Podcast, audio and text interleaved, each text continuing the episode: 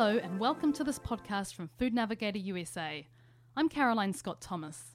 Since genetically modified foods first became commercially available in the early 90s, their presence on the US market in particular has soared. According to the USDA, 93% of soy, 93% of canola, and 86% of corn grown in the United States in 2009 was genetically modified.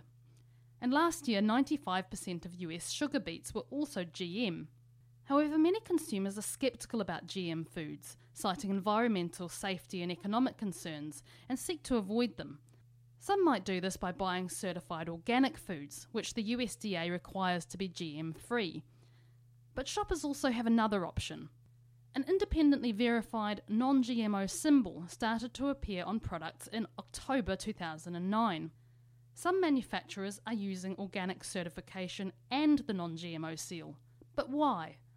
I spoke to Maria Emma Arness, Director of Marketing at Nature's Path, and asked her why, as a manufacturer of organic products, the company's chosen to use the non GMO seal when surely organic already means non GMO. Um, it sort of does, but um, when you actually plant organic foods, you have to use non-GMO seeds. But when you plant your grains or your, in our case, our grains, next to a conventional field, um, you have blowovers of GMOs that come onto your field. So what the non-GMO project seal re- represents for our consumers is that below nine parts per million, the lowest rating you can possibly imagine is it's washed and verified by a third party to give them an added insurance that their products are safe and clean, organic and G- non-GMO, verified. And why is this important for you? It's important because um, we've all been about making sure that things are as transparent as they can be to the customer. And we feel it's, you know, we believe in mandatory labeling for products, things that are in food. If we're going to feed it to our families, we just feel like everyone has a right to know. So it's important that we lead the way on this initiative. According to the Non GMO Project, the organisation behind the Non GMO seal, over half of the program's participants produce certified organic products. Organic Valley is the largest cooperative of organic farmers in the United States, and it's just beginning to add the non GMO seal to some of its soy products. I asked Associate Product Manager Missy Campling why this is important to the company. Yeah, well, I think it's important to remind consumers that you know that the organic seal really stands for what it's always stand for, which is non-GMOs.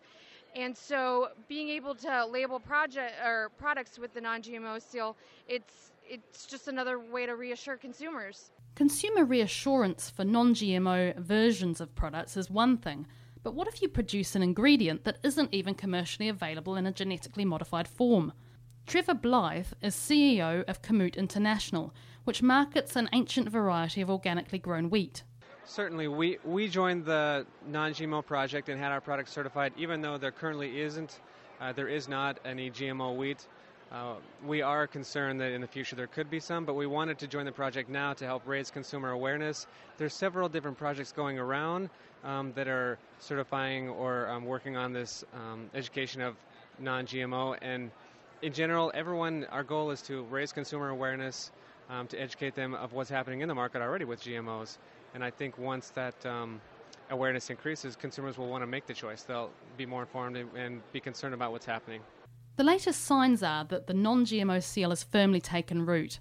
To date, 807 retailers have pledged their support for the project, and more than 2,000 individual products are listed as verified under the scheme. This is Caroline Scott Thomas for Food Navigator USA.